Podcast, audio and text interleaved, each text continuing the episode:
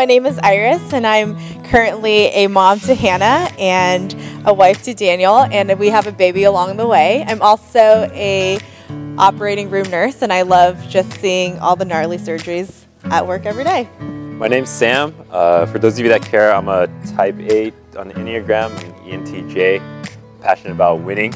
Currently, I am married to a lovely wife, and I am also an entrepreneur with a boba shop called Boba Drive.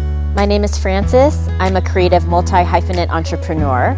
I am newly married and I am passionate about traveling, um, my dog Willow, and pruning my rose bushes right now. On today's inaugural episode, we're going to tell you what the show is all about. We're also going to be talking about what worthiness means and what it's like to experience that during this time. We're also going to talk about uh, what it means to rest, what it means to just be, um, and we're also going to talk a little bit about books. Um, stay till the end because we're going to give you a preview of some of the show topics we're thinking about. Um, and don't forget that we don't have a name for the show yet, so we're going to be depending on you to help us with that.